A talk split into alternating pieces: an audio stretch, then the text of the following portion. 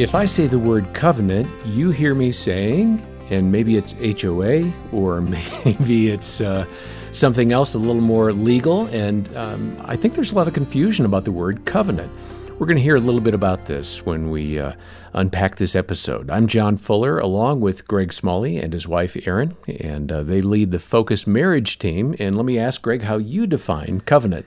Well, I literally did this a week ago. So our oldest daughter Taylor got married, mm. so I got to perform the wedding ceremony. And actually, what I said is we talked about what we're doing here. I talked about the covenant of marriage between them and the Lord, and really defined it.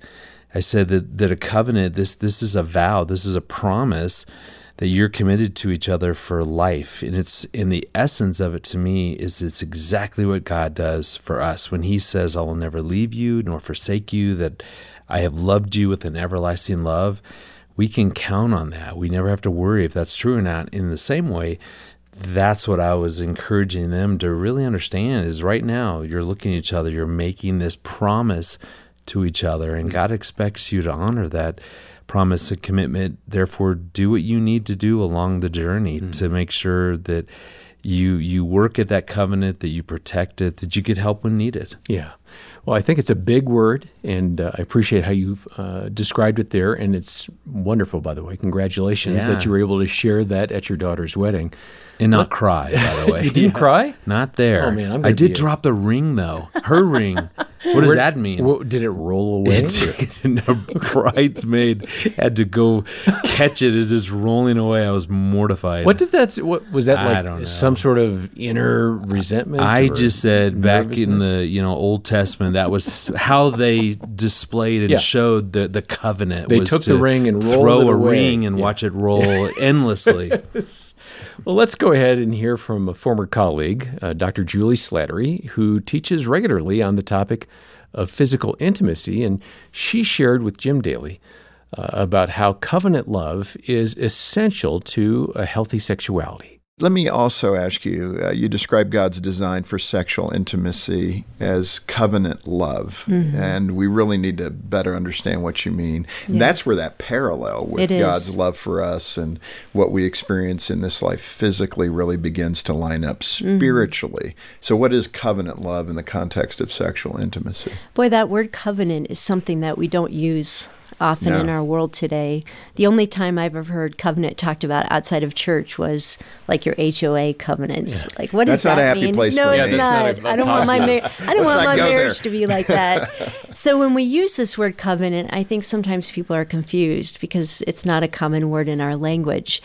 The only way to really understand a covenant is to contrast it to what we typically have, which is a contract. We know how to do contract in our world. And most of us get married with a contract mentality. Even if we don't realize it, we think, as long as this marriage is fulfilling to me, then I'm all in.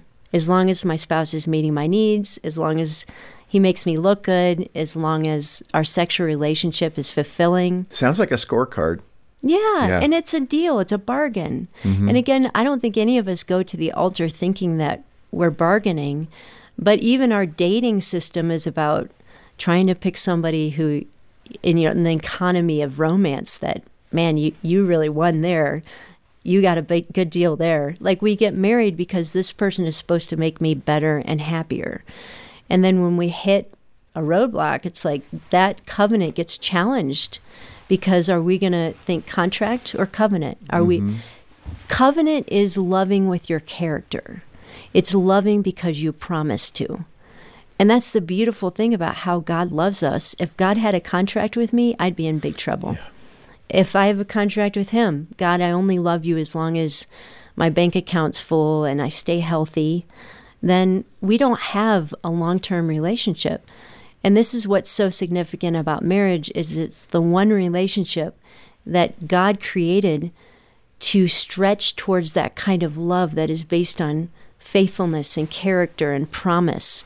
And it's why marriage is so difficult and also why it's so important to fight for.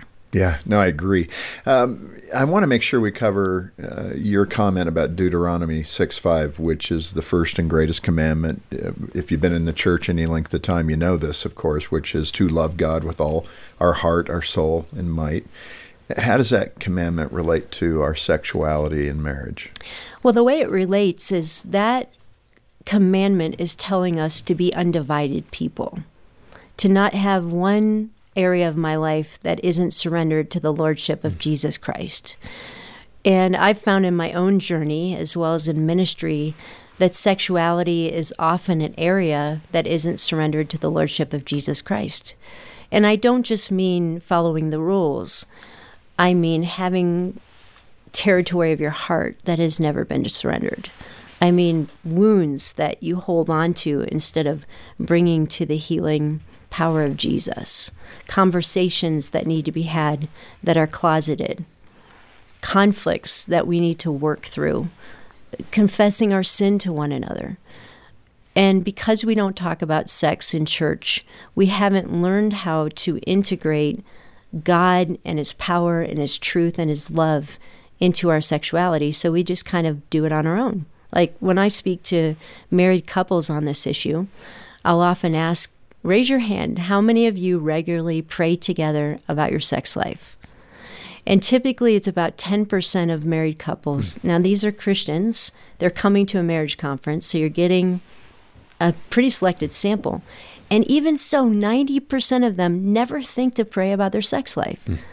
because we don't integrate God into it. And so, this commandment in Deuteronomy, which is really what Jesus said is the greatest commandment, is I want to be part of every nook and cranny of your life, every hidden secret, every wound, every struggle. And when we start living that out in married sexuality, it's a game changer. Erin, Juli made quite a statement um, about how few Christian couples pray about their sexuality, their sex life. I would guess there are a lot of individuals who are feeling like, well, I sure do pray, but what are some ways that we as couples can pray about this uh, vital aspect of marriage? What I would say, John, is it's important to first recognize that a lot of Christian couples aren't praying together anyway. The research is that it's a very low percentage of Christian couples are praying. So then you add in praying about their sex life. It's a very vulnerable, tender mm-hmm. area of our relationship. So, first and foremost, we need to create a place that is safe, emotionally safe, that we can, you know, really be vulnerable because we're very vulnerable yeah. in prayer. But it sounds like what we need to do is pray. Just just start praying yeah. about everything. learn yes. how to do that first. Yeah. yeah. Yes, I mean, of course, when we pray, that brings unity. Mm-hmm. That we can come together and offer something before God has a powerful impact on our marriage. And so, yes, pray, but also pray about your sex life that's especially vulnerable. So just make sure that you're creating a very safe and sacred place. Mm-hmm. Well, and, and, I'm sitting here just thinking as you're answering, I like what you, Erin you're saying, but I'm just trying to think in my own mind, like, okay, so you know everything going on, those moments that somehow the dogs are out of our bedroom, our daughter is somewhere, you know, we finally have some privacy. Exactly what would we pray? That's what I'm just in my mind thinking. Okay, well, if we're going to pray about, I can sex, tell you what I'd be praying right. about. Lord, help us just get this done. I'm, I'm serious. just, just please, no phone calls, no knocks on the door, yeah. no nothing. Just give us a moment of no privacy. little voice. Please. What's going on in there? Seriously, I mean, I'm traumatized almost after raising kids and having interruptions and getting to a point of uh. So um, seriously, my yeah. prayer would be, Lord, please just let us consummate this part of our marriage today. And, and enjoy it and connect through it and mm-hmm. protect our minds and our hearts and allow this to be a, a place of connection and, and, just gratitude of going, thank you. Yes. That we actually thank, have a moment. I yes. would say that is that was what came to my mind when I think about praying about sex and our sex life is the protection of our minds and our hearts. And, you know, we can also pray to ask God to protect our minds and our hearts. Yeah, that's good. I mean, it, it's funny because I was thinking, yeah, what exactly I would pray, but I like this discussion that, that's even given me some. Mm. Some good thoughts of how we could do that. Well, if you don't pray with your spouse, our encouragement is start.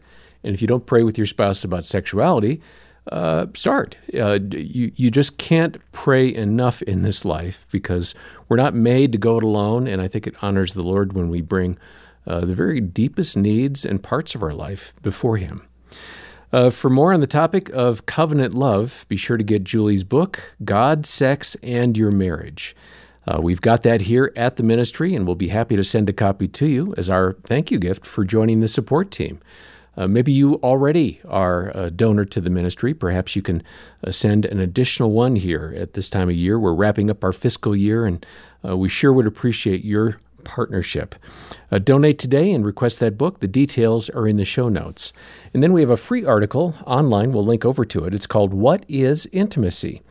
Uh, and by the way, the website is always being refreshed. There's always new stuff there to read and to watch, to listen to. So uh, follow the notes, get to the website, and stay there and learn and grow in your relationship. We'll hear more from Dr. Slattery next time. For now, on behalf of Greg and Erin and the entire team, I'm John Fuller, and thanks for listening to the Focus on the Family Marriage Podcast.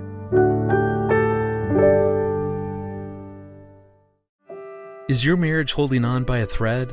For deep hurt, you need deep healing that only comes from the Lord, and you'll find it at a Focus on the Family Hope Restored Intensive in Michigan. Our licensed Christian counselors will help you and your spouse get to the root of your issues in just three to five days, and it works. 80% of the couples are still married two years after attending. Learn more at hoperestored.com and talk with a trusted advisor. That's hoperestored.com.